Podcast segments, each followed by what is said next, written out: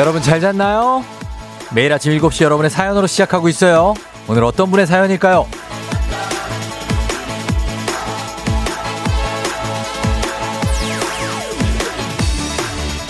유찬이님, 머리 염색했는데 남편이 몰라봐요. 속상한 아침이네요. 그리고 김춘자님, 며칠 이쉬운 거 빠져서 다시 했는데요. 알고 보니까 비싸게 했더라고요. 속은 것 같아서 밤새 속상해서 잠을 못 잤어요.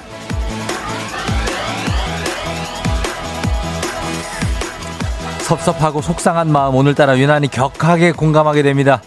저도 오늘 속상한 아침을 맞이합니다. 스포츠 서울의 홍승한 기자님 혹시 듣고 계실까요? 검색어 오르고 싶어. 그럼 아침 방송으로 와. 라는 기사 제목 보고 잔뜩 기대해서 클릭했는데 이게 뭡니까? S본부, M본부가 검색어 치트키가 되고 있다? 그러면은, 그러면은 저희는요.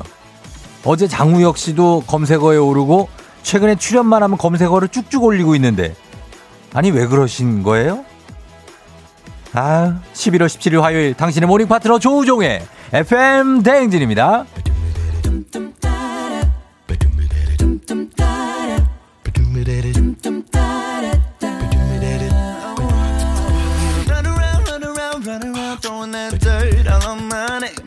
'Cause I knew that I knew that I knew that I'd call you up, baby.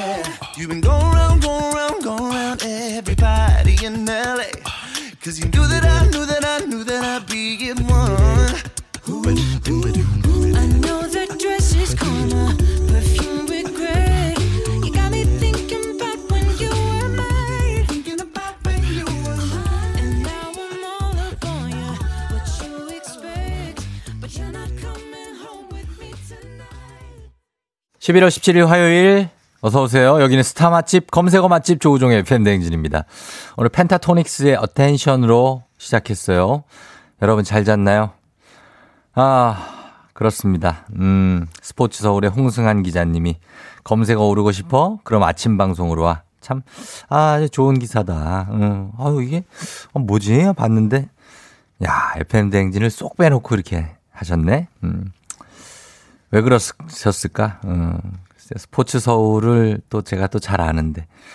어, 뭐 섭섭한 게 있으신 건 아니죠? 예, 그런 건 없을 겁니다, 아마. 예, 그럴 정도로 막 친하진 않거든요. 아무튼 앞으로 잘 좀 부탁드리겠습니다. 검색어 치트키 FM 대행진 단독으로 한번 좀.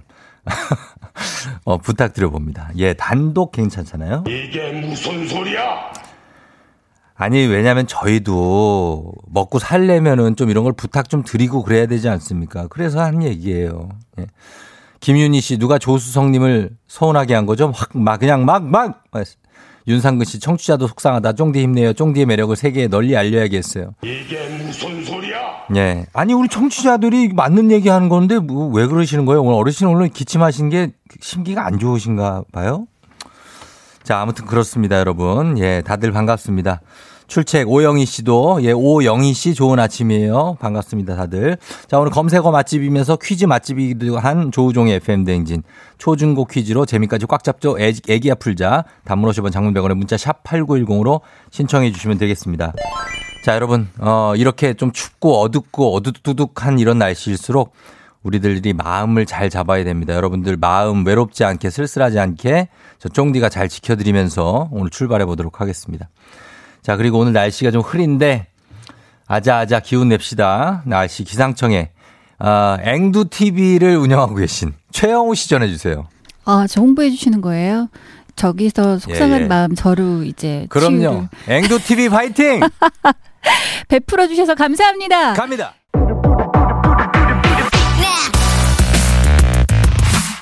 어, 문자, 배틀에 자신 있는 문자 사이퍼, 문자러들 다 들어와, 드랍더 문자.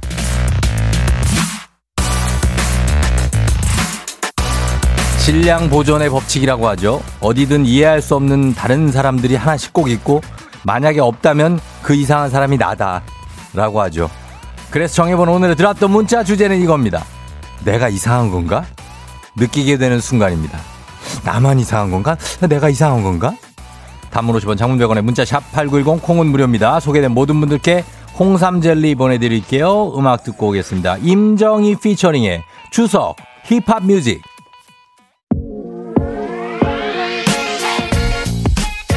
아하, drop the 문자. 내가 이상한 건가? 라고 느끼게 되는 순간 봅니다. 조승우 씨, 모든 음식에 참기름을 넣어 먹어야 하는 제가 이상한 건가요? 이건 이해가 돼요. 참기름 말만 보니까 입에 침이 돈다. 모든 음식에 참기름을 넣으면 맛있죠. 너무 많이 넣으면 그런데. 강진영 씨, 집 앞에 마트 갈 때 수면 바지 입은 채로 가는데 사람들이 다 쳐다봐요. 제가 이상한 건가요? 이런 분들은 많이 봤습니다. 예. 집에 있다가 잠깐 마트가 수면 바지 입죠? 거기에 무슨 뭐 딸기도 그려져 있고, 하트도 그려져 있고, 영어도 써져 있고. 신현우 씨, 문자. 저는 퍼먹는 아이스크림 먹을 때 고추냉이와 간장을 올려서 먹어요. 나만 이상한 거 아니죠? 이거 많이 이상한데? 아이스크림을 먹을 때 고추냉이랑 간장을 올려서 먹는다고? 이거는 특급 이상한 건데? 여러분, 이거 이상하지 않아요? 연우. 정혜동 씨, 커피 마시고 식사하는 게 이상하나요? 아마 이상하진 않아요. 이거는 뭐 커피 마시다가 밥 먹을 수 있죠. 음. 한재희 씨, 사람 얼굴을 못 알아봐요. 며칠 전에도 누가 인사를 하던데 알고 보니 저랑 식사도 한번 같이 한 다른 부서 사람. 이게 안면 인식을 잘 못하시는 분들이 의외로 많대. 우리 와이프도 잘 못해요. 근데 나는 그걸 왜 못하지? 저 사람 얼굴을 잘 기억하는 사람 입장에서는 이해가 안 되는데 이런 분들이 꽤 많아요. 음. 2841님, 월화수목금 회사 가는 게 너무 즐거워요. 월요병? 그게 뭐죠? 화요일 오늘도 즐겁게 출근 중입니다. 제가 이상한 건가요? 이상한 건데 이거는 이제 좋게 이상한 거예요. 예. 어, 이건 나, 나쁜 건 아니에요. 좋은 건데 사람들은 거의 이렇지는 않거든요. 음, 이상하네. 김윤희 씨. 자기 전에 발바닥 먼지 찍찍이로 찍고 자는 제가 이상한가요? 아니, 이상하지 않아요. 이거는 발바닥을 보통은 씻지, 이제, 물로. 음, 먼지가 많이 붙어 있으면. 근데 찍찍이로 찍는다? 약간 이상하네. 김종희 씨, 사장님 외출 나갔다가 들어오실 때마다 안녕하세요 인사합니다. 옆에 직원들이 이상하게 쳐다봅니다. 아침에 봤는데 왜 또 인사, 인사하냐고요. 이상한 건가요? 이상한 거는 아니에요. 이거는 인사 많이 자주 하고, 어, 갔다 오셨어요. 다녀오셨어요. 뭐 이렇게 하면 되죠. 안녕하세요. 이러면 좀 처음 보는 건 아니니까. 음, 약간 이상할 수 있는데. 자, 그리고 문제 김희잡티님께서 조우종이 박보검보다 더 잘생긴 것 같은데 이상한 거냐라고 하셨는데 이게 무슨 소리야? 오늘 많이 나오시네요, 어르신. 예. 이거는 이상한 겁니다. 김희잡티님.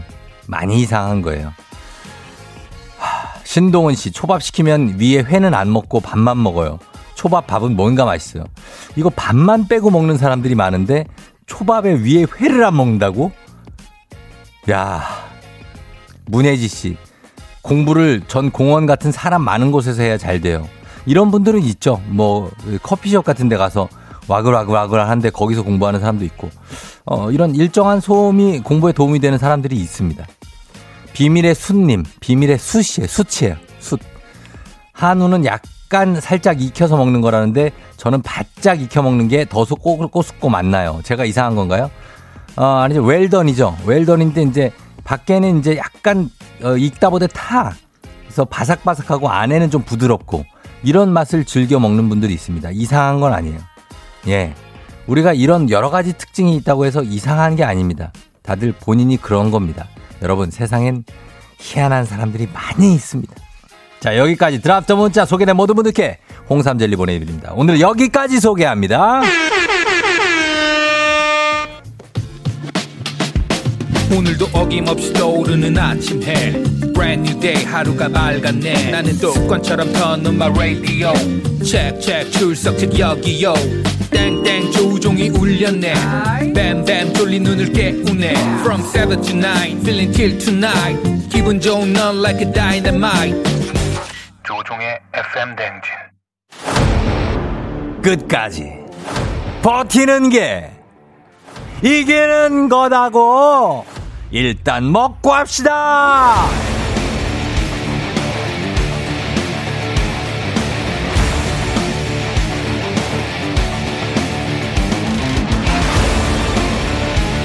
워렌 버핏의 명언 다들 아시죠? 오늘 하루도 잘 버티는 자가 승리하는 겁니다. 버틸 힘 일단 먹고 하시죠. MJ님, 동네에서 작은 미용실을 하는데요. 근처 대형 미용실이 생겨서 손님이 줄어들었어요. 이 시기를 잘 버틸 수 있도록 응원해주세요. 대형 미용실이 못됐네, 이거. 주식회 성진경에서 더 만두 드립니다. 8331님, 커피 회사 다니는데요. 매일 커피만 마시다 보니까 더는 못 버티겠어요. 커피 말고 다른 간식 주세요. 갑니다. 국민 쌀국수 브랜드 포메인에서 외식 상품권 드립니다. 1116님, 학교를 멀리 다녀서 매일 아침 먼 학교로 등교하느라 굶고 가는 딸. 안쓰러워요. 딸이 버틸 수 있게 간식 좀 싸주세요. 나도 학교가 멀었었는데 디저트가 정- 정말 맛있는 곳 디저트 3구에서 매장 이용권 드립니다. 8512님, 다이어트 한다고 열흘 동안 허벅지 꼬집으며 버틴 결과 2kg 빠졌네요. 여기서 잘 버텨야 하는데 저 아무데나 못 버틸 것 같아요. 버텨야 됩니다. 건강한 오리를 만나다 다양오리에서 오리 스테이크 세트 드립니다. 김태식님, 부모님이 맞벌이 하셔서 온라인 수업하며 동생이랑 편의점 도시락 먹고 버텨요. 쫑대 아저씨 간식 주세요. 김태식님 본명이 확실합니까? 행복한 간식 마술 떡볶이에서 온라인 상품권 드립니다. 4957님, 잠을 잘못 잤나 목이 돌아가지 않아요. 출근해서 목 풀릴 때까지 인사 안 하면 욕 먹겠죠? 뒷목 잡고 잘 버틸 수 있게 힘주세요. 인사하셔야 됩니다. 카레와 향신료의 명가 한국 SB 식품에서 쇼핑몰 상품권 드립니다.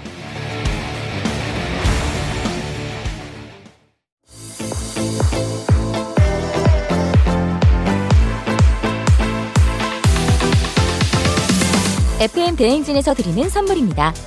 나를 찾는 행복 여행 템플스테이에서 공기청정기 앉을수록 느껴지는 가치 휴테크에서 안마의자 겨울이 더 즐거운 알펜시아 리조트에서 숙박권과 리프트 이용권 일동 코스메틱 브랜드 퍼스트랩에서 미백 기능성 프로바이오틱 마스크팩 센스 있는 국민 매트리스 센스맘에서 매트리스 문서 서식 사이트 예스폼에서 문서 서식 이용권 헤어기기 전문 브랜드 JMW에서 전문가용 헤어드라이어 맛있는 건 더 맛있어져야 한다.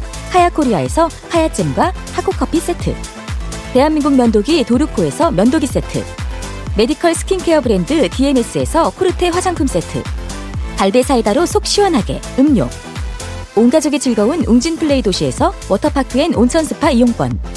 여자의 꿈 알카메디에서 알칼리 환원수기. 첼로 사진 예술원에서 가족 사진 촬영권. 천연 화장품 봉프레에서 모바일 상품 교환권. 판촉물 전문 그룹 기프코, 기프코에서 텀블러 세트. 하루 72초 투자 헤어맥스에서 탈모 치료 기기. 아름다운 비주얼 아비주에서 뷰티 상품권. 지그넉 순간 지그넉 비피더스에서 식후 유산균. 탈모 샴푸 브랜드 순수 연구소에서 쇼핑몰 상품권. 의사가 만든 베개 시가드 닥터필로에서 3중 구조 베개. 브랜드 컨텐츠 기업 유닉스 글로벌에서 아놀드 파마 우산. 건강기기 전문 제스파에서 두피 안마기. 한식의 새로운 품격 사홍원에서 제품 교환권 지중해 풍의 제주 세인트포 골프앤 리조트에서 콘도 이용권 와인 정기 구독 퍼플독 와인플레이스에서 매장 이용권. 국민 쌀국수 브랜드 포메인에서 외식 상품권. 내 몸에 맞춤 영양 마이니에서 숙취 해소용 굿모닝 구미. 피부가 만나는 숲 숲회에서 자작나무 화장품 세트. 자연과 과학의 만남 뷰인스에서 all-in-one facial cleanser. 당신의 일상을 새롭게 신일전자에서 에코 히터. 장건강 one pick 미야리산유에서 낙산균 프로바이오틱스 건강한 기업 오트리푸드 빌리지에서 재미랩 젤리 스틱. 향기로 전하는 마음 코코도르에서 디퓨저. 쫀득하게 씹고 풀자. 박카스 젤리 10만. 핫팩 전문 기업 TPG에서 온종일 화롯불 세트. 유기농 생리대의 기준 오드리선에서 유기농 생리대. 파워풀엑스에서 박찬호 크림과 메디핑 세트를 드립니다. 네, 선물 소개가 나가는 동안 보라와 너튜브로는 몸으로 말해요 서- 퀴즈가 나갔습니다. 여러분들 정답 붕어빵 그리고 호빵. 네, 처음에 복어로 착각하신 분들이 많은데 저희 선물 받으실 분들 명단 홈페이지 선곡표 게시판에서 확인해 주시면 되겠습니다. 자, 오늘 1부 끝곡은 에릭나, 에릭나맨 치즈의 Perhaps Love입니다. 이 곡 듣고 저희 애기야 풀자로 다시 돌아올게요. 언제였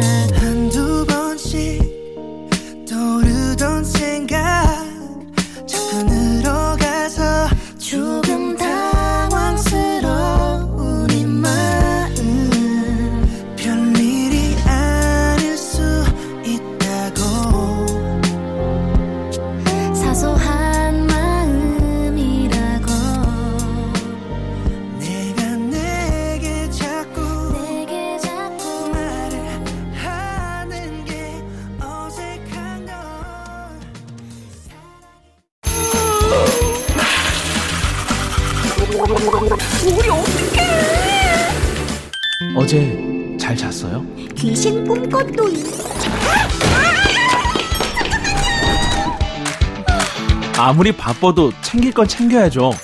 조우종의 FM 대행진.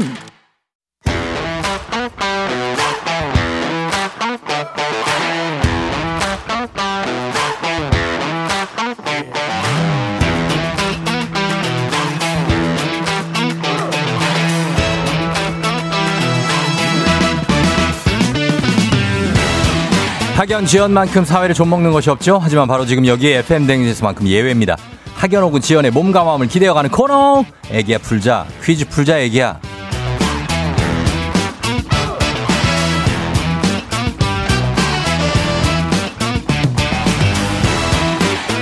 학연 지연의 숟가락 살짝 얹어보는 코너입니다. 애기야 풀자 동네 퀴즈. 정관장에서 여자들의 홍삼 젤리 스틱 화해락 이너제틱과 함께합니다. 학교의 명예를 걸고 도전하는 참가자, 이 참가자와 같은 학교 혹은 같은 동네에서 학교를 나왔다면 바로 응원의 문자 보내주시면 됩니다. 본인의 학교가 나올 수 있어요. 자, 문자 보내주신 분들께도 저희가 추첨을 통해서 선물을 드리게, 드리게 됩니다. 오늘 동네 스타가 탄생할지 대망신으로 마무리가 될지 연결해 봅니다. 8941님. 격렬하게 퀴즈 풀고 싶어요. 아침에 활력소, 쫑디 전화 주세요. 격렬한 어떤 그, 어, 원함 저희가 풀어드리도록 하겠습니다. 뭐지? 음. 자, 걸어보도록 하겠습니다. 예, 쫑디 전화 주세요. 아침에 알렸어. 이 10만 원 상당의 선물이 걸린 초등 문제, 12만 원 상당의 선물이 걸린 중학교 문제, 15만 원 상당의 선물이 걸린 고등학교 문제, 어떤 걸 선택하시겠습니까? 저 고등학교요. 고등학교 선택, 고등학교, 어디 고등학교 누구세요? 저 군포의 수리고등학교 한경아라고 합니다. 나올 게 나왔네, 나올 게 나왔어. 군포 수리고등학교의 한경아 씨. 네. 야, 이 수리고도 유명한 학교 아닙니까? 예, 유명합니다. 군포를 대표하는 고등학교 아니에요? 네, 맞아요. 맞죠? 네. 여기 김연아 씨 여기 다니지 않았어요? 맞아요, 맞아요. 김연아 선수 그죠? 네. 아 그래요. 수리고 졸업한 지 얼마나 됐어요? 아, 저는 1회 졸업생입니다. 1회 졸업생이에요? 네. 아니 그러면 지금 어떻게 되신 거예요? 대충 나이가 대충은 아, 30대 후반입니다. 아 그래요? 네. 아 전 20대인 줄 알았어요. 아, 감사합니다. 아 그래요. 한경아 씨 반갑습니다. 네, 반갑습니다. 격렬하게 원하나요 퀴즈를? 네, 원합니다. 알겠습니다. 자, 그렇다면 퀴즈 한번 준비해 보도록 하겠습니다. 자, 그러면 청취자 여러분들도 수리고등학교, 군포의 수리고등학교 나오신 한경아 씨가 문제 풉니다. 이쪽에 계신 분들 응원 문자 보내주세요. 자, 문제 첫 문제 한번 풀어볼게요. 네. 예, 문제 나갑니다. 15만원 상당의 선물이 걸린 고등학교 문제, 고등학교 1학년 사회과목 문제입니다. 소득 수준과 상관없이 소비되면서도 일정 수준 이상 소비되지 않은 재화로는 식료품을 들 수 있는데요. 여기서 문제. 이것은 일정 기간 가계 소비 지출 총액에서 식료품비가 차지하는 비율로서 가계의 생활 수준을 가늠하는 척도가 되기도 하는데요. 이것은 무엇일까요? 객관식입니다. 1번 지니 계수, 2번 엔젤 지수, 3번 엥겔 지수. 어머. 가계의. 생활 수준을 가늠하는 척도, 가계 소비 지출 총액에서 식료품비가 차지하는 비율입니다. 지니 계수, 엔젤 지수, 엥겔 지수. 정답은 3, 3번? 3번이요. 3번. 3번? 정답입니다. 어, 다행이다. 본인이 무의식적으로 아는 문제를 푼 거예요. 그렇게 아, 생각을 해요. 네, 그렇게 생각해요. 찍었다고 생각하면 절대 안 돼요. 네. 예, 본인이 아는 문제를 그냥 무의식적으로 풀었다. 어? 네네. 예. 자, 이제 갑니다. 우리 사이 학연 지원 타파를 외치지만 여기서만큼은 학연 지원 중요합니다. 동네 친구를 위한 보너스 퀴즈. 지금 참여자 경화 씨와 같은 동네 학교 출신들 응원 문자 보내주세요. 군포의 수리고등학교입니다. 단문 50원 장문병원의 정보 이용료가들은 샵8910. 여러분의 응원에 힘입어 한경화 씨가 퀴즈에 성공하면 경화 씨에게는 획득한 기본 선물과 함께 15만 원 상당의 가족사진 촬영권 얹어드리고요. 문자를 보내준 수리고등학교 출신, 동네 출신 청취자분들께는 모바일 커피 쿠폰 보내드립니다. 안양, 군포, 산본까지 다 보내주시면 되겠습니다. 괜찮죠? 네네. 안양, 군포 거기까지 다 쏠 자신 있죠? 네, 군포 안에 3번이 들어가 있습니다. 그렇습니다. 어, 의왕 넣을까 말까? 의, 의왕. 의왕, 의왕 도 괜찮아요. 의왕 넣었어. 어, 의왕까지 넣어. 알았어. 의왕까지 넣어. 의왕 군포 3번 수리고등학교 출신들 모두 응원 문자 보내주시면서 가겠습니다. 그러나 우리가 이렇게 얘기한 것도 다 실패하고 틀리면 한순간에 물거품, 물거품이 되고 마는 겁니다. 아셨죠? 네네. 예. 자, 그러면은 가겠습니다. 과연 동네 스타가 될 수 있을 것이냐? 한경아 씨, 경아 씨 준비됐어요? 네, 준비됐습니다. 문제 나갑니다. 다음은 고등학교 2학년 근현대사 과목 문제입니다. 나라를 위해 목숨을 바쳐 먼저 죽은 열사를 순국선열이라고 하죠. 여기서 문제입니다. 11월 17일인 오늘은 국권 회복을 위하여 헌신 희생하신 순국선열의 독립정신과 희생정신을 후세에 길이 전하고 위훈을 기리는 날인 순국선열의 날입니다. 한말의 독립운동가로 삼흥학교를 세우고 인재양성에 힘쓴 이 인물은 만주 하얼빈에서 침략의 원흉 이토 히로부미를 사살하고 순국했습니다. 누굴까요? 참여자 본인 한경화 씨에게 15만 원 상당의 가족사진 촬영권, 응원해준 동네 친구 30명의 선물도 쫙 걸려 있습니다. 정답은 무엇일까요? 정답은 안중근 의사? 네. 안중근 의사? 안중근 의사 확실합니까? 확실, 아, 안중근 의사 확실한 것 같습니다. 안중근 의사. 정답입니다. 안중근 안중근 의사 정답. 정답. 감사합니다. 예, 잘 맞춰 주셨습니다. 아, 다행이다. 예, 이토 히로부미 나오면 안중근이죠. 뭐 그쵸 네네. 예, 잘 맞춰 주셨습니다. 예, 우리가 우리 감사합니다. 순국선열을 기억하면서 이 문제 네. 마치고 한경아 씨 15만 원 상당의 가족 사진 촬영권까지 가져갑니다. 감사합니다. 예, 축, 축하드리고요. 네. 예, 지금 누구한테 뭐 전하고 싶은 말 있어요, 혹시? 경아 씨? 어, 아니요, 그냥. 쫑디에게, 쫑디에게 하고 싶은 말. 있습니까? 예. 어, 아침마다 진짜 출근 준비하면서 계속 듣고 있거든요. 그리고 예. 출근하면서도 이제 듣고 있는데, 예. 아, 쫑디가 아침에 활력을 음. 줘가지고, 그래도 아침 이제 근무할 때 예. 많이 힘이 됩니다. 아, 감사해요. 감사합니다. 경아 씨 지금은 어디 살고 어디까지 출근하는데요? 아, 저는 지금 네. 군포에 똑같이 살고요. 어, 예. 안산까지 출근해요. 아, 군포에서 안산까지? 네. 그래요. 이게 뭐 짧지 않은 거리니까 네. 조심해서 출근해요. 네, 감사합니다. 알았어요. 예, 군포 사시고 그래요. 반가웠어요, 경아 씨. 네, 사랑해요, 쫑디. 아, 예, 사, 화이팅! 예, 사랑합니다. 네. 예, 감사해요, 경아 씨. 감사합니다. 네. 자, 군포의 수리고등학교 출신 1회 졸업생 한경아 씨가 예, 문제를 풀어줬습니다. 안산까지 출근한다고 하는데 잘하시고 2221님 저도 1회 졸업생입니다. 수리고 파이팅. 어, 뭐야. 그럼 친구네. 예. 1647님, 오, 수리고 화이팅. 수리고 옆 구단지 살아요. 우리 아들이 내년에 진학 예정. 화이팅 하셨습니다. 3654님, 대박. 수리고 옆 삼봉고 졸업했어요. 친한 친구들은 다 수리고. 신기하고 반갑네요. 꼭 맞히시길 화이팅 하셨는데 두 문제 다 잘 맞춰주셨습니다. 예, 수리고등학교 출신들 그리고 이쪽 안양 3번 출신들 저희가 선물 쫙 돌리도록 하겠습니다. 자 그러면 다음으로 이어갑니다. 청취자 여러분들 을 위한 보너스 퀴즈 FM댕진의 공식 귀요미 파랑이와 함께하는 힐링타임 파랑이가 부른 노래 제목을 여러분이 맞춰주시면 됩니다. 파랑이한테 사랑한다 귀엽다 뭐 고백 문자가 아주 세도합니다. 귀요미 뿜뿜 수액 넘치는 파랑이의 노래 파랑의 노래 제목을 보내주세요. 정답자 10분 추첨해서 스킨케어 세트 보내드립니다. 짧은 건 50원 긴 건 100원이 드는 문자 샵 8910으로 보내주시면 됩니다. 자 무료인 콩으로도 가능해요. 자 파랑아 불러주세요. 모라카노 뷰 그래서 난 눈누나나 음, 눈누나나 눈누나나 음. 눈누나나 나나나 눈누나나 그랬더니요 예? 눈누나나나 like this 나나나 어 영어 영어. 나나나 에에에에 에이 헤이. 어 이거는 잘 따라 부르네. 최신곡 거의 요즘 최신곡이라 그런가? 파랑이가 잘 불러서 요즘에 우리가 참 편해요. 그죠? 예. 다시 한번 들어봅니다. 모라카노 뷰. 그래서 난 눈누나나 어. 눈누나나 눈누나나 눈누나나 예. 나나나 눈누나나 난- 그랬더니요 와우. 눈누나나나 나나. like this 나나나. 나나나 눈나나나 나나. 에에에에 에에에에에에이. 나나나. 나. 여러분 이 노래 제목 보내주시면 되겠습니다.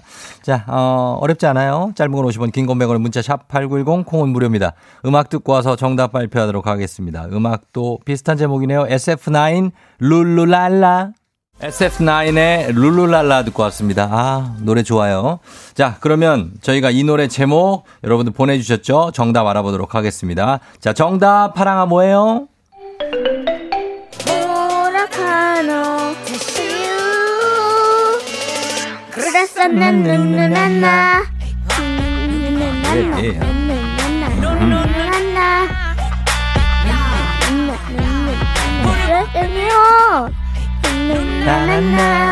Like it's a na na na, na na na, eh eh eh eh. 예. 음, 예, 어, 제시의 눈눈 안나가 정답이었습니다. 예, 들어봤어. 들어는 봤어. 예, 우리 파랑이가. 아, 0203님, 제시의 눈눈 안나. 지금 이거 들으면서 출근했는데, 아, 소름이네요. 하셨고요. 0812님, 제시의 눈눈 안나. 아, 너무 귀여워요. 누나는 단번에 알았다. 하셨습니다. 자, 저희가 선물 받으실 분들 명단 홈페이지 선곡표 게시판에 올려놓도록 하겠습니다. 파랑 어린이, 우리 내일 또 만나요. 안녕.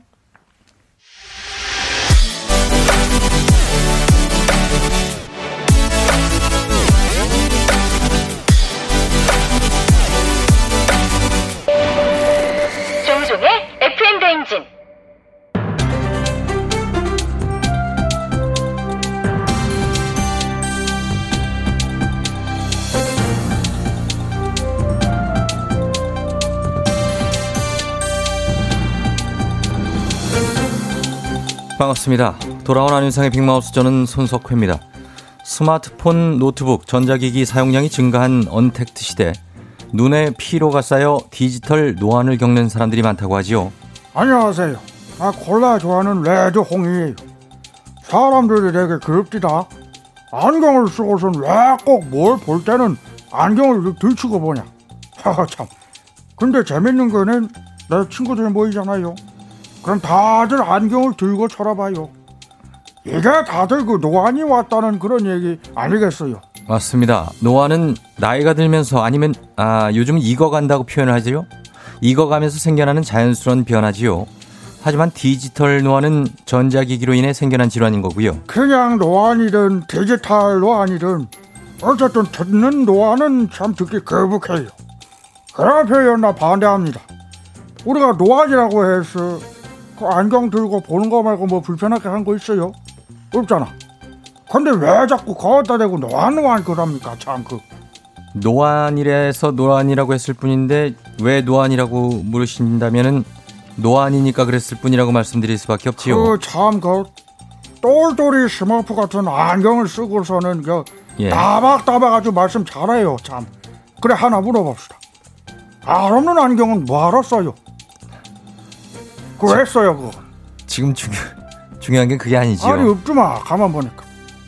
안 쓰면 못생겨서 그렇지요. 아하 써야지 그럼. 중요 중요한 거는요.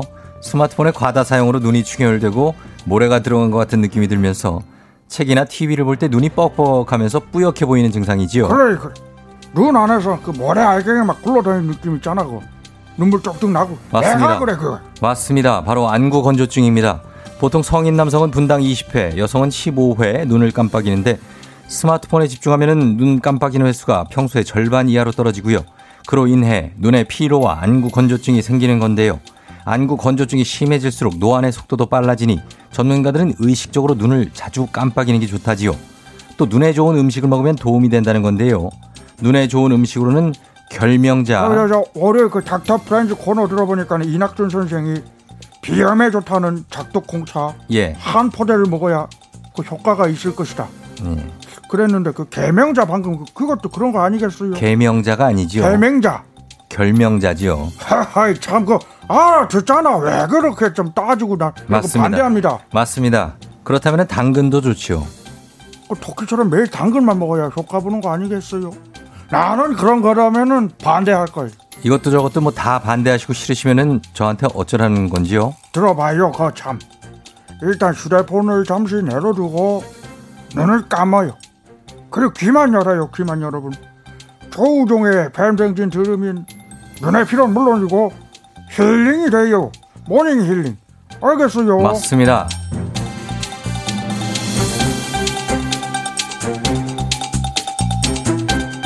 다음 소식입니다. 김치를 담그다 주부들이 파김치가 돼버린다는 김장철이 돌아왔지요. 신이냐 신이냐 어쩜 어쩜 신이냐. 어이 어이 팽아! 아 안녕하십니까? 팽씨입니다.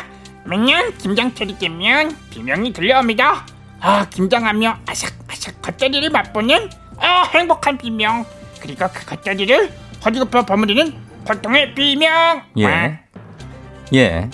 김장을 포기하고 사 먹겠다는 김포족과 건강을 책임지는 김치는 가족들의 보약이라는 김장죽이 팽팽하게 맞서고 있는 현장인 거지요. 피할 수 없으면 즐겨라 이런 말이 있습니다 김장도 피할 수 없으면 즐기면 되는 겁니다 김장도 중에 틈틈이 스트레칭을 해주면 이렇게 경기 때 관절 근육을 풀어주고 어이 혈액순환을 촉진시켜 관절통을 예방하는 데 도움이 돼요 예. 자, 저 평소와 함께 어, 스트레스를 날려버리는 스트레칭 해보십시다 어이 어이 엄마 수육 누구인가? 누구시지? 지금 허리에서 우두둑 소리가 나고 팔목은 시큰거려서 예민한데 눈치 없이 수육을 외친 자가 누구냐는 말이야. 어 근데 그쪽은 누구세요? 갑자기 나타나서 왜 누구인가 그러세요? 아니 이 짐을 알아보지 못하고 누구냐고 묻는 이 어리석은 조류는 누구냐 말이야. 이런 어리석은 자들 때문에 김장철마다 시어머니와 며느리 사이에 신경전이 벌어지는 거 아니겠는가 말이야. 어? 지금 세상에서 제일 나쁜 남 탓을 하셨답니까? 며느리들이 시어머니한테는 말 못하고 괜히 빈통 들고 뒤늦게 나타나서 아 어머니 김치 김치만 담아가는 딸들 트집 잡아서 딸들이 더 밉다고 하는 것처럼 지금 그러시는 거 아니게요? 엄마 굴보쌈 누구신지? 누구인가? 아니 근데 진짜 누구인가? 지금 며느리들의 불만이 폭주하는 가운데 굴보쌈을 외치는 이런 미련한 똥막대기 같은 자는 누구냐 말이야. 가만히 있어도 살얼음을 걷는 것처럼 조심스러운 상황일진데 굴보쌈을 외칠 수 있는 이 먹성 좋고 눈치 없는 자는 이 어찌 하면 좋단 말인가? 이 금부장은 당장 집안 싸움으로 번지기 전에 어떻게든 김장 증후군을 해결토록 가라. 맞습니다. 제가 알지요. 김장 증후군으로 손목이 저릴 때는 따뜻한 물에 10분 정도 손을 담그고 주먹을 쥐었다 폈다 이렇게 해주시면 되겠습니다. 신기하게도 통증이 좋아질 겁니다. 아 통증이 사라지면서 스트레스도 조금 릴렉스 사라졌죠? 그래도 스트레스가 안 풀리시면은 어 그럼 어떻게 해야 풀리지? 어 지금 김치를 왜 그렇게 무섭게 들어올리세요? 어 설마 그 그그좀 굴보쌈 얘기했다고 김치 싸대기 날리려고 그런 건 아니시죠? 아 김치 싸다고 날리지 마세요. 아 매니저 살려줘.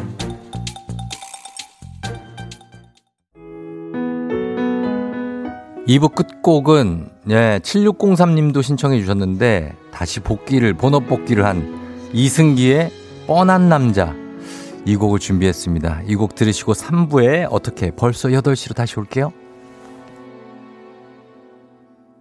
그날 이후 두 사람 어느 정도 예감했지 멀지 않은 우리 이별의 날을 오오 달라지는 노력보다 그대로 흘러가길 바라는 꽤 된 낡은 사랑. 누구 탓을 안 한 채 다른 얘기를 꺼내보던 배려는 아무 힘도 남아있지 않기에. 걷던 발걸음이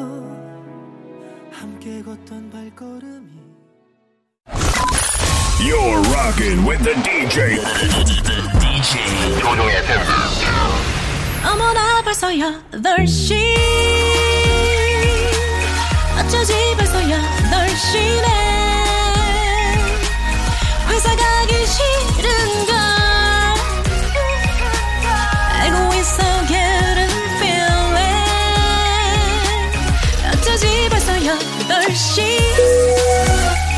승객 여러분의 팬댕진 기장 조우종입니다. 10주년 그 이상의 가치 티웨이 항공과 함께하는 벌써 8시오.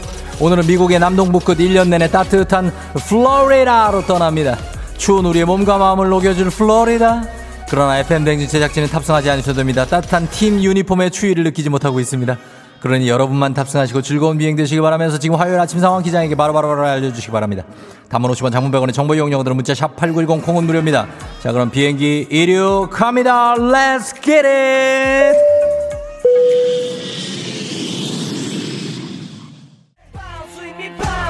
bounce bounce bounce bounce come on 박소연 씨 밤새 전 남친 꿈꿨는데 꿈속에서 제가 엄청 매달렸네요 크크크 덕분에 늦잠 자서 비상입니다 Love to you, oh you baby. 9362님 출근하기 전에 핸드폰으로 내비 찍어보니 사고 알람 뜨고 무조건 지각이에요. 아예 2시간 휴가 냈어요. 컴온 안전운전하세요.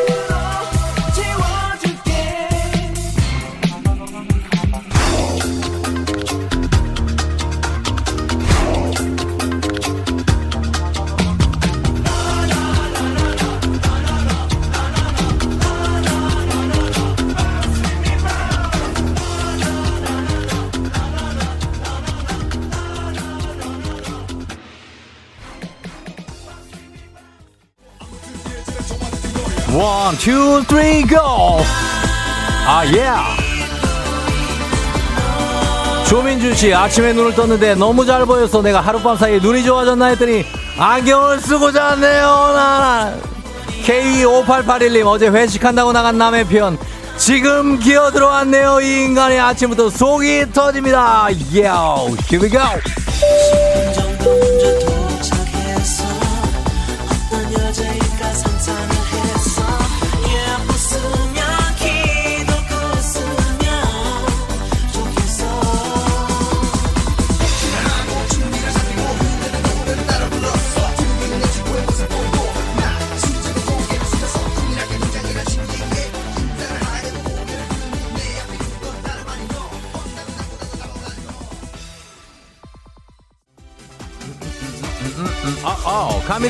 여러분 다 같이 가겠습니다. 와와와와와와. 예, 원, 투, 쓰리, 포. 와와와. 와와와. 와와. 아, 아, 아, 아, 아, 아, 아, 예. 어허. 와와와.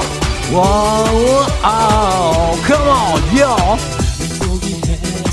최영경 씨 8시 초사다리 교통안전지도 배정표를 주는데 오늘 이 번호 순이에요. 이걸 왜 지금 주는 거니 따라 예예예예예예예 K7995955797님 새로 산 하얀 운동화 신고 나왔는데 버스에서 밟혔어요.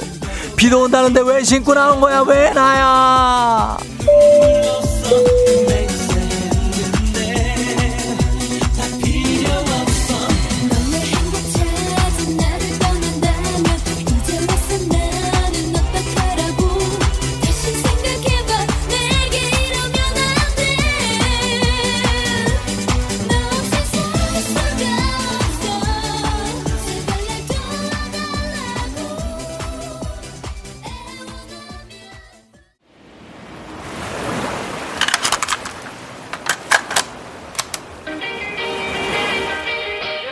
FM 생지 벌써 8시요. 플로리다 해변에 도착했습니다. Surfin' USA.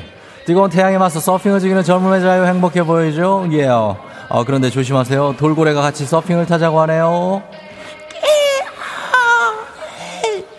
코로나 시대 여행을 떠나지 못하는 청취자들 위한 여행지 ASMR. 내일도 원하는 곳으로 안전하게 모시도록 하겠습니다. Thank you very much. 감사합니다. 자, 날씨 알아보도록 하죠. 어, 오늘 weather가 어떻게 나올까요? 기상청의 최영호 씨 전해주세요.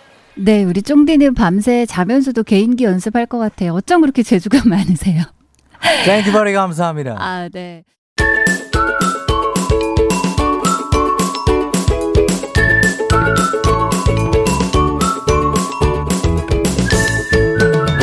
조우종의 FM 대행진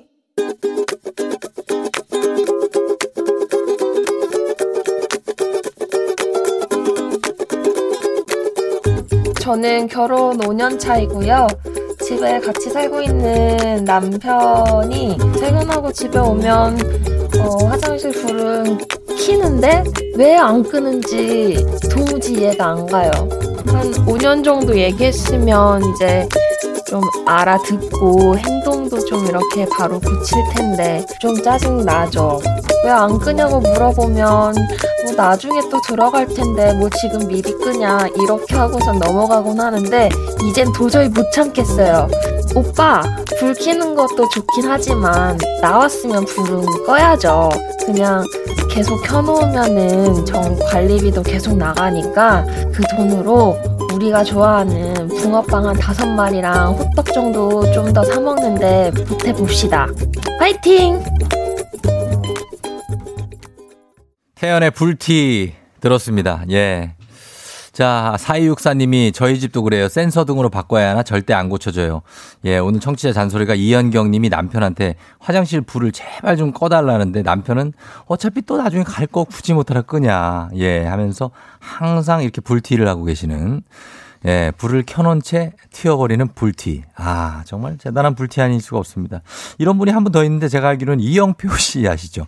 어, 이영표 씨가 불티의 대표 주자입니다. 그래서 항상 아내한테 혼이 난다고 하는데, 어, 불을 꺼야 되는데 어차피 이분도 비슷해요. 또 쓰게 되고 하는데 그걸 꺼야 되냐. 이렇지만.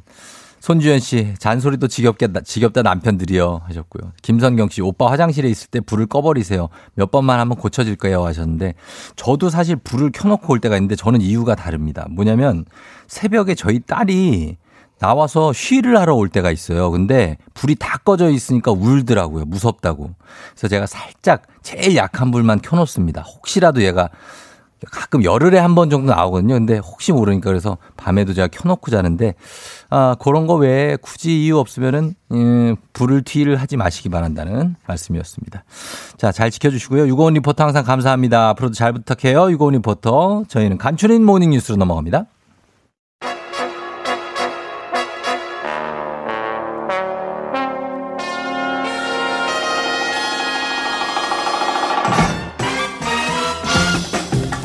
간추린 모닝뉴스 티키타카 잘 되는 KBS 김준범 기자와 함께합니다. 김 기자, 일단 네. 본인의 의혹부터 해명하시죠.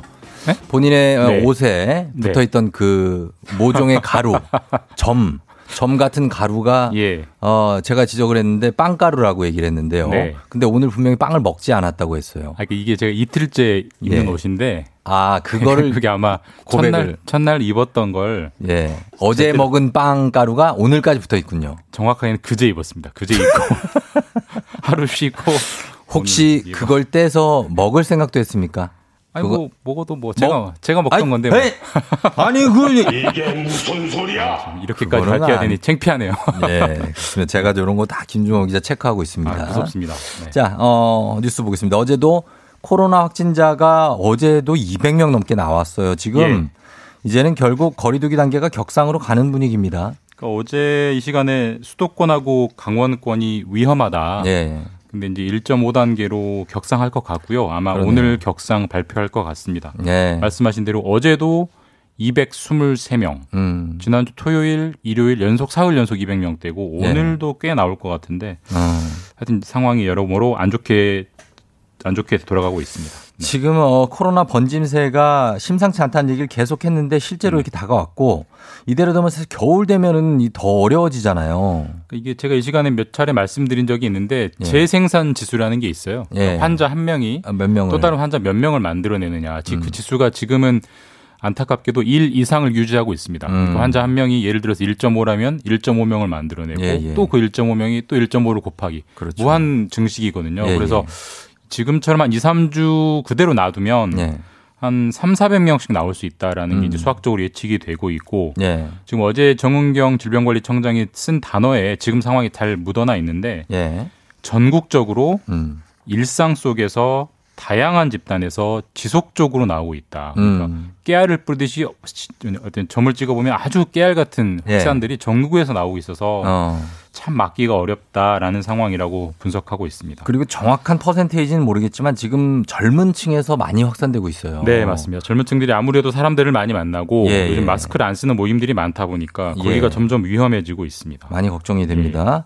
아, 한편으로는 반가운 소식은 미국의 제약회사 모더나가 개발 중인 백신이 예방률 95% 정도로 지금 나와서 지금 3상까지 가는 것 같아요. 지금 삼상 중간 단계 네. 중간 발표를 했고요. 네. 이게 좀 어떻게 보면 암흑 속의 빛 같은 소식이긴 한데 네.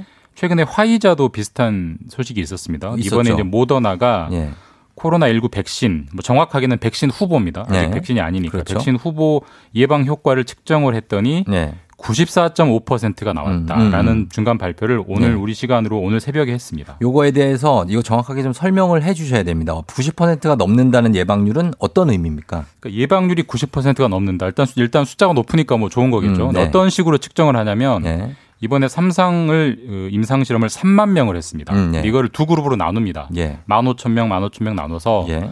한쪽 15,000명에는 진짜 백신 후보 물질을 투약을 해요. 하고 다른 15,000명에게는 예. 가짜, 위약, 음. 플라시보라고 하는데 위에 가짜 약을 투약을 합니다. 네. 근데 안 가르쳐 줘요. 내가 맞은 게 뭔지를 모르는데 진짜인지 그렇죠. 가짜인지 예, 모르는 예. 상황에서 예. 시간을 흐르게 한 다음에 음. 이 3만 명을 전부 코로나 검사를 했더니 예. 95명이 코로나에 걸린 걸로 나왔습니다. 음. 근데 그 95명을 분석을 해보니까 예. 가짜 약을 맞은 사람이 90명이었고 예. 진짜 백신 후보 물질을 맞은 사람은 5명밖에 안 됐어요. 아, 위, 다 90명이 위약이에요. 예, 그러니까 어. 전체 환자 95명 중에 94.5%가 네. 가짜 후 백신을 맞은 사람이 걸렸더라. 이건 뒤집어 보면 예. 이 백신 후보 물질이 꽤 예방 효과가 있는 거 아니냐. 음. 그래서 94.5%가 예방률이다라고 이렇게 말하는 그런 음. 구조입니다.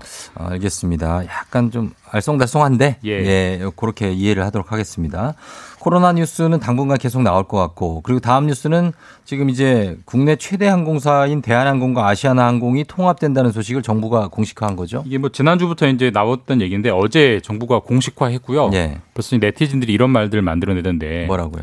덴샤 항공이라고 부르더라고요. 대한항공 아시아나라고 예, 대한항공이 덴공, 아시아나가 아 시아나잖아요. 덴샤 하면 이제 줄이면 이제 덴샤라는 항공이 실제로 탄생하게 됐어요. 합병하게 됐으니까. 예, 예, 예. 이게 우리는 합병하게 되면 우리나라 시장 점유율은 70% 정도 완전한 예. 독점 기업이 탄생하게 되고 그러네요. 세계적으로는 한 7위 정도의 꽤 큰 항공사가 음. 이번에 탄생하게 결정이 됐습니다. 지금 기업 간의 인수합병이지만 정부가 인수 방침을 밝히는 이유는 있죠. 있습니다. 사실 예. 뭐 아시아나항공이 워낙 어려우니까 그렇긴 하지만 네. 그걸 사야 되는 대한항공은 과연 돈이 있느냐? 대한항공도 좀 대한항공도 어렵거든요. 어렵죠. 그래서 예. 결국 대한항공이 무슨 돈으로 사냐면 예.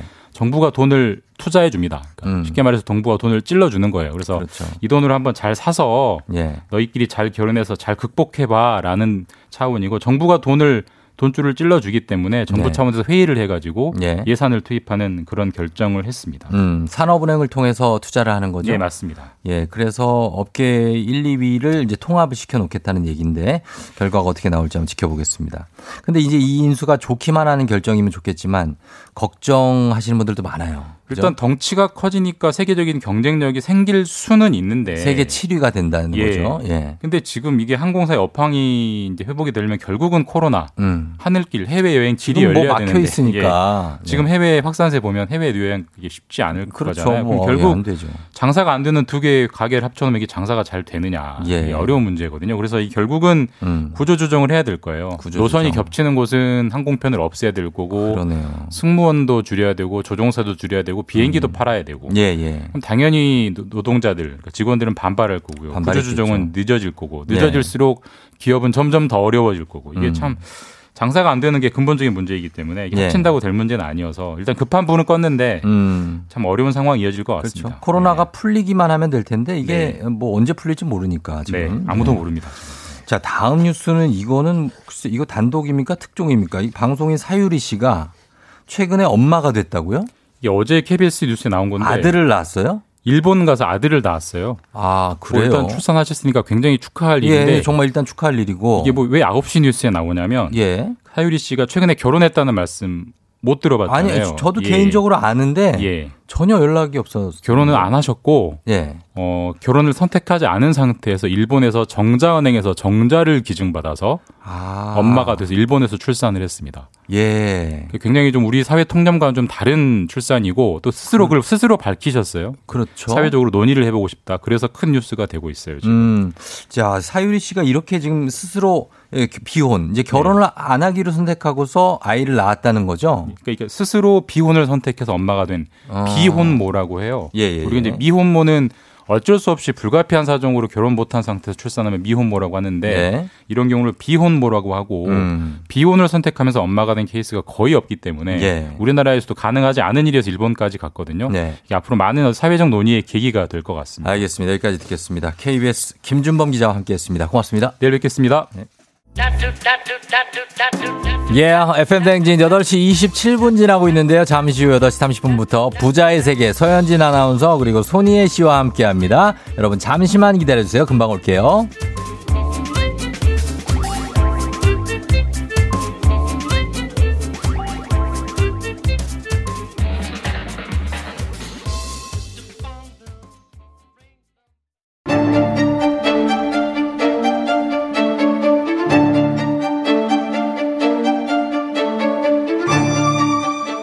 가계부를 쓰는 남자.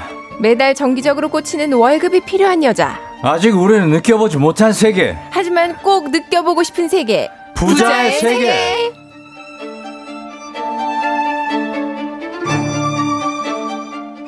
부자가 되고 싶은 게 죄는 아니잖아. 아니지. 한 번도 못 들은 사람이 있어도 한 번만 들은 사람 없다는 부자의 세계. 방송인 서현지 씨, 은행원 출신 금융 유튜버 손희애 씨 어서 오세요. 안녕하세요. 일찍도 왔다. 예. 손희애 씨는 8시에 와서 음. 30분을 기다리고 있는데 왜 그러는 거예요? 참 부지런해. 음, 참왜 성실해. 이유, 이유가 뭐예요?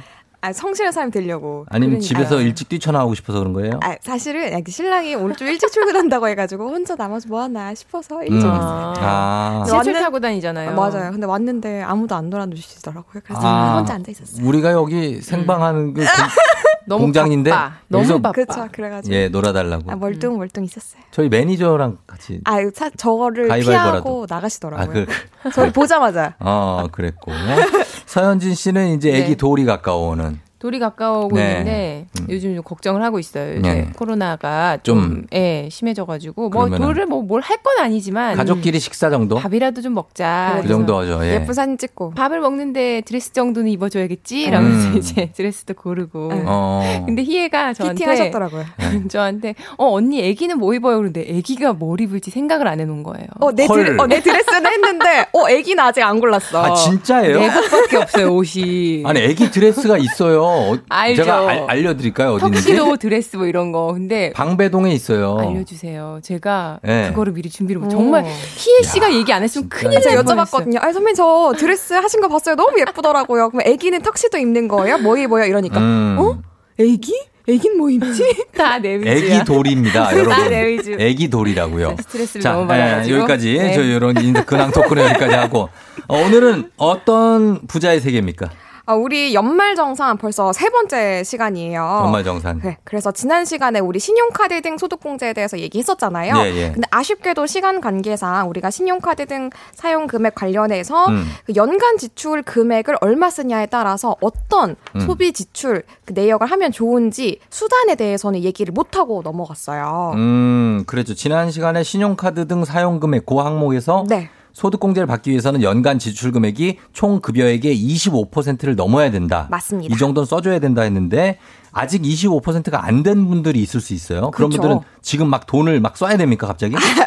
절대 그렇지 않고요. 예. 점검을 해봤을 때, 어, 내 연간 소비 금액이 25%, 총 급여액의 25% 미만이다라고 네. 했을 때에는 지금 특별히 소비 수단에 변화를 주실 필요도 없고, 음. 그리고 조건을 충족하기 위해서 억지로 과소비를 하는 것도 절대 하셔서는 안 되고요. 그럼 잘한 거죠. 어, 돈안 그럼요. 쓰고 잘 산 거예요. 잘 써오신 거죠. 맞아요. 25% 미만인 사람들이 있단 말이야. 그랬더니 희애 씨 주변에 엄청 많대요. 있다, 있더라고요. 그러니까. 예. 그래서 이런 분들은 그러니까 신용카드 등 소득공제 항목은 그냥 연말정산에서 공제를 받을 수 있는 수많은 공제 항목 중에서 하나일 뿐이에요. 그러니까 그렇죠. 이게 전체가 절대 아니니까 음. 어 나 이거 무조건 받아야 되나? 좀 더 써야 되나? 이렇게 해서 과소비를 하실 필요 없고요. 예. 이제 그나마 소비 수단을 꼽는다면 체크카드나 현금보다는 신용카드가 혜택이 조금이나마 더 괜찮잖아요. 음. 그래서 본인 스스로가 절제를 잘 한다라는 가정 하에 는 신용카드를 쓰시는 게 더 혜택이 좋으니까 음. 그렇게 하시는 걸 추천을 드립니다. 그러면은 그 대부분이 연간 소비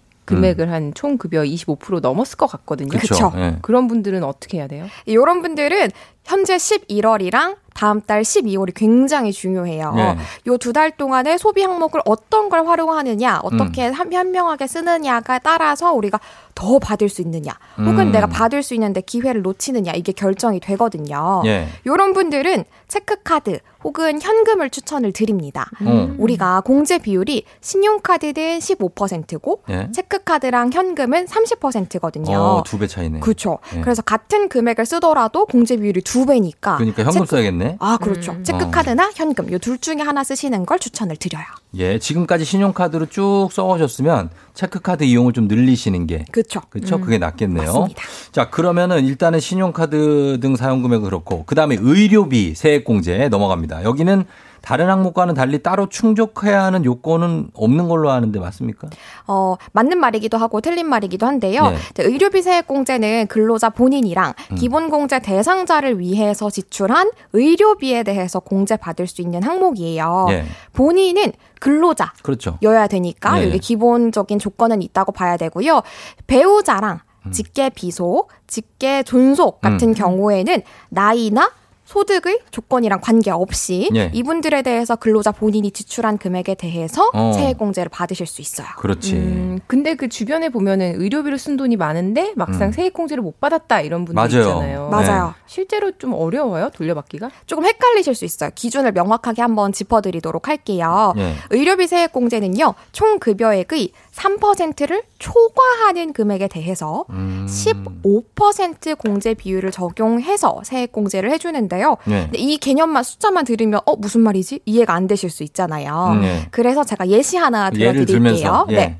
네, 우리 쫑디가 예를 들어서 네. 4천만 원의 급여액을 받는 근로소득자예요. 연봉 4천이에요. 네. 예. 이때 쫑디가 지출한 연간 의료비는 총 150만 원이라고 가정을 해보겠습니다. 어, 많이 아팠네. 좀 많이 썼어요. 여기저기 많이 썼다. 쑤셔가지고 막 예. 한의원 연 다니고 해서 의료비가 예, 150만 원. 많이 썼습니다. 예, 예. 총 급여액인 4천만 원에 이제 쫑디가 4천만 원 기준으로 3%를 계산하면 예. 120만 원이잖아요. 그렇죠. 120만 원. 맞아요. 네. 그럼 쫑디가 지출한 의료비가 150만 원이었으니까 어, 여기서 3%보다 초과한 금액은 30만 원. 30만 원이잖아요. 네. 앞서서 초과한 금액에 대해서 15% 공제를 받을 수 있다고 했으니까 예. 30만 원에 대해서 30에 15%를 15. 계산하면 아, 4만 5천 원. 맞아요. 그러니까 우리가 세액 공제를 받을 수 있는 의료비 세액 공제 금액은 4만 5천 원이 되는 거죠. 150만 원에 4만 5천 원. 150을 썼는데 4만 5천을 공제한다고? 그렇습니다. 야, 이건 진짜 이거 안 받을 순 없지 그래도. 아파도 소용이 없네. 받아야지. 아유, 그래도 악착같이 받아야죠. 알겠습니다. 4만 5천을 받는다. 자, 그러면 의료비 세액 공제가 되는 그 대상 의료 행위가 있잖아요. 맞아요. 어떤 거에 해당합니까? 전부 다 되는 게 아니고요. 요거를 예. 많이 헷갈려 하시더라고요. 음. 의료법 3조에 따른 의료기관에서 진찰 음. 혹은 치료를 받거나 네. 수술, 입원을 했을 때 쓴 비용이 모두 포함이 합산돼요, 되고요. 다? 맞습니다. 어.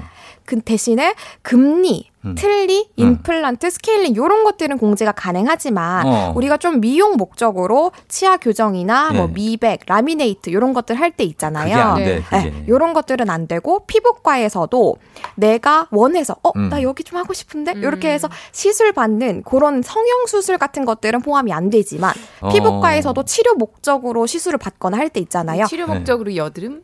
어, 그러니까 만약에 의사 치과에서요? 아니 피부과에서. 피부과에서. 어. 그러니까 의사가 소견으로 요거는 아. 정말 치료 목적입니다라는 게 증빙이 되면 음. 의료비 세액공제로서 아 요거는 치료를 한 거구나라고 이제 해서 그 해당이 됩니다. 아니, 라미네이트도 사실은 치료인데 그 이가 깨지면 음. 그거 이렇게 하는 거잖아요. 그 치료 아닌가? 근데 그거를 미용 목적으로 해당이 되더라고요. 조금 좀 애매한 것 같긴 해요. 여드름도 마찬가지고. 맞아요. 예, 근- 여드름도 치료인데. 그러니까 정말 힘들어가지고 막 스트레스 받고 어, 이런 맞아요, 분들 맞아요. 있단 말이에요. 음, 하여튼 그렇고. 또- 자, 그리고요. 예, 안경이나 콘택트 렌즈 뭐 이런 것도 세액공제 대상이라고 전 얘기를 들었는데 대상이 확실합니다. 저 제가 받은, 적이 있어요. 없어요. 어? 나는 있는데. 아 그래요? 예. 그럼 내가 내가 뭘 어떻게 잘 그거를 잘 못했나? 증빙을 잘 하면 돼요. 음. 렌즈하고 안경 다 이거 영수증이나 뭐 있으면. 그렇죠? 맞아요. 쫑디 말이 맞으시고요.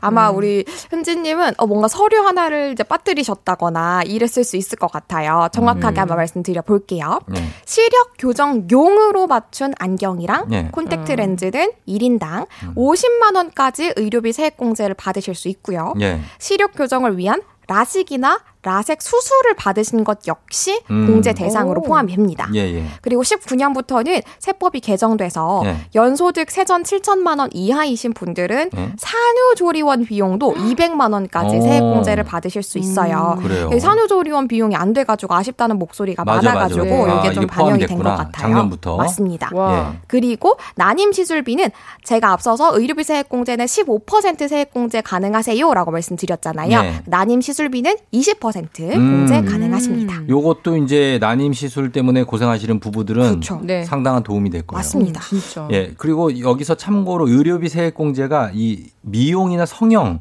뭐 건강 보조 식품 사는 거 이런 거는 해당이 되지 않고요. 맞아요. 그리고 여러분이 이미 실손보험 등으로 보전을 받은 음. 내역이 있다. 보험금으로 받았다면 이것도 세액공제는 안 되니까 그건 참고하시면 좋겠습니다. 맞습니다. 예, 예, 예. 그리고 마지막으로 한 가지 더 알려드리면 음. 의료비 세액공제는 연말정산 처리를 하는 내년 1월에서 2월 사이에 음. 우리가 연말정산 간소화 서비스 내역에서 어 내가 이런 나오죠. 의료비 썼구나 예, 예. 나와요. 예. 그런데 이것도 100% 믿어서는 안 됩니다. 아, 그래요? 왜냐하면 리스트가 누락이 되는 경우들이 있기 아, 때문에 본인이 요거를 이제 무조건적으로 의존을 하지 말고 예, 예. 연간 내가 작성한 가계부나 음. 혹은 이제 카드 내역서 등을 참고해서 음. 비교를 하나씩 해보시는 걸 추천을 드려요. 음. 저도 실제로 직장 다닐 때는 비교를 해보면 꼭 한두 개씩은 빠져 있더라고요. 맞아요. 이렇게 빠져 있으면 내가 갔던 병원을 직접 방문을 하셔서 예. 음. 연말정산 용으로 서류 발급 좀 부탁드려요 하면 발급해 주시거든요. 해줘요? 예. 그거를 제출을 해 주시면 음. 리스트에 올라와 있는 것처럼 정상적으로 처리가 가능합니다. 음. 갑자기 스트레스 받는다. 병원에서 서류 이거 제출 해줘요 진짜? 어, 해줍니다. 몇 몇 분 걸려요? 몇 분 걸려요? 몇, 몇 분? 어. 3분? 3분 안에? 3분 카레? 진짜? 우리 이런 것도 귀찮아 하거든. 또. 그러니까 이걸 언제 또 다 이거 100% 믿으십시오라고 저는 하는 왠- 줄 왠지 알았는데. 왠지 또 간호사분들이 귀찮아 할 것 같고. 아, 뭔가 표정 이글일 어, 것 같고. 왠지 어뭐얘 뭐라고요? 막 뭔가 어, 퉁명스럽게 막. 그러면 우리 서류요? 또 아, 기, 죽어. 맞아, 맞아. 예. 알겠어요. 아, 죄. 죄송합니다. 이렇게 그러나 악착같이 받아라. 그럼요. 알겠습니다. 100원이 어딥니까? 그러니까요. 두번 예. 체크를 해야 되겠네요. 자, 오늘은 연말정산 의료비 세액 공제에 대해서 알아보고 있습니다. 계속해서 알아보면서 음악 한 곡 듣고 와서 계속해서 볼게요. 음악은 블랙핑크의 이거 edit 버전으로 나가겠습니다. 마지막처럼. 블랙핑크의 마지막처럼 듣고 왔습니다. 오늘 부자의 세계. 자, 함께 합니다. 은행원 출신 금융 유튜버 손희애 씨와 방송인 서현진 씨, 그리고 저와 함께. 자, 오늘 청취자분들이 실시간으로 질문도 많이 보내주고 계신데 그것도 좀 소개를 하고요. 그리고 FM대행진 청취자분들이 보내주신 일주일 지출 내역을 보면서 요것도 좀 체크해 보도록 하겠습니다. 오늘 연말 정산 시즌이기 때문에 아직 이제 본격적인 시즌인가요? 지금 아니면은 내년 1월에 해도 되는 거 아니에요? 실제로 하시는 거는 내년 음. 1월에서 2월에 진행을 하시는 거고요. 지금은? 우리가 과세 기간이라고 해서 우리 네. 과세에 해당되는 시기는 12월까지니까. 마지막 이제 열심히 달려야 그쵸. 되겠네요. 그때까지 우리가 아니. 잘 챙기자는 의미로 저 서현지 씨 달린다는 게 이게 돈을 아니, 아니. 쓴다는 아, 게 달린다는 게 쓴다는 거예요? 잘 이렇게 규모 있게 아, 그렇죠. 네, 하자. 깜짝 마무리를. 놀랐네요. 아유. 저도 모르게 혹시나 이게 내가 쓴 돈이 네. 진짜 약간 총 급여액의 24%다. 네. 그러면 5% 채우는 게 나아요? 아니면 그냥 덜 쓰는 게 낫습니까? 어, 근데 이게 프로 퍼센테이지로 하면은 다 고작 1%밖에 안될 것 같지만 네. 이제 금액으로 하면은 또 급여액에 아, 따라서 아, 되게 아, 커질 꽤수 되겠구나. 있잖아요. 그러니까 배보다 우리- 배꼽이 더 클 수. 있다는 그래서 거죠. 그냥 1%라는 그 숫자에만 또 치중을 해가지고 막 쓰는 거는 비추천이고 원래 음. 하던 대로 맞아요. 네. 원래 하던 대로 하면 안 네. 된다고요. 저는 안. 되고 그러니까 네. 그런 분들은. 진짜 아끼던 분들은. 대로 아끼던 어. 대로 왜냐면 24%도 사실 많이 쓴 게 아니잖아요. 그쵸. 4분의 1도 안 쓰신 음. 거니까. 그렇죠. 예. 저희가 부자의 세계라고 해서 이 아, 분들이 부자 아짐들이 아니고요. 그냥 부자를 꿈꾸는 부자 되고 싶어요. 예, 그러니까 그런 이. 아침에 나와서 지금 예, 뭐 부자가 나와서 얘기를 얘기해. 주는 부자 원정대, 아니야. 부자 네, 원정대. 부자 예, 예. 그렇습니다. 자, 그러면은 저 이거 FM 청취자분 일주일 지출 내역 한번 보겠습니다. 네. 자, 이분의 소비 성향, 개념 비용, 멍청 비용까지 지금부터 짚어봅니다. 11월 5일부터 11월 12일까지 청취자 윤세아 님의 일주일 지출 내역입니다. 11월 5일 출근 전 커피 4,100원, 속도 위반 과태료 3만원.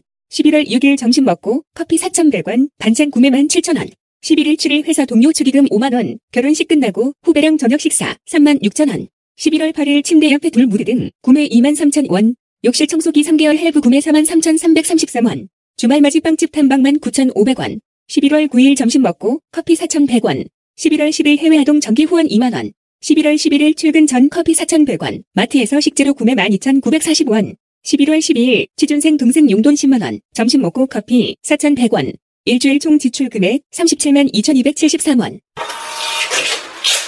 예. 자, 이분이 33살 직장인 여성이고 음. 10월에 독립을 하셨대요. 그러니까 얼마 안 됐어요. 지금 원룸 전세로 살고 계신데 요 자취방 꾸미기에 빠져 있다고 하니까 내가 볼 때는 요 아기자기한 물품들 네. 파는 데 있죠. 네. 거기를 정신없이 다니시겠네요. 한 달밖에 안 되셔가지고. 예, 아, 그런 데 가서 때다. 요것 저것 뭐 휴지 뭐통 맞아요. 뭐 휴지 거 케이스도 사고. 예쁜 거 하고 돌. 무드등. 그 사고 무드등. 무드등 어, 사고 돌이 아니라 그냥 옆에 둘 무드등이구나. 어, 뭐 이런 장식 같은 모든 거. 것이 청소기. 어, 아, 있네. 아, 각 침대 옆에 둘 무드등 네. 구매 2만 3천 원. 그러니까 이런 거를 아기자기하게 사시면서 지금 살고 계신데 글쎄요, 어떻습니까? 본인이 생각하는 개념 비용은 큰 돈 아니지만 매달 취준생 동생 용돈 주고 어. 아, 매달 대단하다. 10만 원씩 줘요. 너무 훈훈해. 그리고 해외 아동 정기 후원 2만 원씩 매달 하시는 음. 거. 그리고 욕실 청소기 위생에 예민해서 약 13만 원짜리를 구매를 음. 했어요. 뭘까? 되게 궁금한데요. 욕실 청소기 청소기가. 3개월 할부로 구매를 했고 비싼 편이래요, 이게. 근데 음. 큰힘 들이지 않고 청소를 할 수 있어서 만족한다고 합니다. 음. 그리고 멍청 비용은 중요한 회의 있는 날이라 서두르다가 속도 위반 과태료 뗀 거. 프랜차이즈 카페 다이어리 받으라고 매일 출근 도장 찍는 거. 요겁니다. 사실 이제 점심 먹고 커피, 점심 먹고 커피, 출근 전에 커피 이게 4,100원짜리를 매일 드시는 거예요. 네. 그죠? 아메리카노네요. 아메리, 근데 아메리카노. 또 정말 이런 거에 목숨 거는 분들 있잖아요. 그 있죠. 다이어리랑 네, 그 맞습니다. 굿즈. 도장 찍고. 어쩔 수 없어 그런 분들은 그거 음, 해야 돼요. 이거는 어쨌건 하는 거고 4,100원 투자하는 네. 거 매일. 그 다음에 이 어떻습니까? 뭐, 어, 비용 중에 결혼식 끝나고 후배랑 저녁 식사를 저도 여기 동그라미 쳤어요. 왜 아니, 결혼식에 먹고. 가서 먹으면 되지 않나요? 네, 요즘 말이. 코로나 때문에 그런가? 아니요, 제가 볼 때는 점심을 거기서 먹었어요. 점심을 응. 후배랑 놀다가 저녁까지 먹고 가자. 아, 오랜만에 저녁을 만났으니까. 아, 수다 떨다가 수다 떨다가. 참나. 그래서 끊어줘야 3만 돼. 6천 원 드셨으면 닭갈비 아니에요? 닭갈비 한잔 하시고 딱이다, 딱. 3만 시키시고. 6천 원이면 그 정도. 닭갈비 아니면 네. 삼겹살인데. 그리고 저는 이제 취준생인 동생한테 매달 용돈 10만 원 준다고 하셨잖아요. 음. 예. 어 이게 만약에 한 번 주고 말 거면은 그냥 안 짚고 넘어가도 되는데 매달 주시는 거면 음. 이거 어떻게 차라리 이게 증빙이 안 되잖아요. 안 그냥 되죠. 현금 주는 거는 예. 매달 주는 거면 체크카드를 내 명의로 하나 주고 어. 그 해당 연결된 통장은 딱 10만 원만 매달 넣어 놓으면 네. 그러니까 내가 쓴 것처럼 아. 그럼 연말 정산에도 적용할 수 있잖아요. 그렇죠, 그렇죠. 네, 그렇게 사용하시면 될 것 같아요. 왜냐면 괜찮네. 현금은 아무런 증빙이 안 되니까 뭐 혜택을 받을 수 없잖아요. 음. 괜찮긴 한데 동생 입장에서는 뭐 어디 쓰는지 체크카드에 다 찍히잖아요. 아 그러면 음. 그거만 해제할 수 있어요. 그거 그 내가 카드에 알림. 안 받겠다. 네. 어, 그럼 되죠. 알림 안 괜찮다. 받겠다. 누나가 안 받을 테니까 너 10만 원 내에서 마음껏 써. 음, 그렇게 하면 나도 되고. 연말정산 혜택 받고. 마음이 따뜻한 분이에요. 그래서 저- 정기 후원도 하시고 음. 어, 한 달에 2만 원씩. 예, 그리고 축의금은 5만 원이 나갔는데 이게 그냥 회사의 일반적인 동료 같습니다. 그죠? 네, 맞아요. 조금 동료. 친하면 10만 원. 그쵸. 맞죠? 근데 맞아요. 10만 원은 네. 솔직히 음.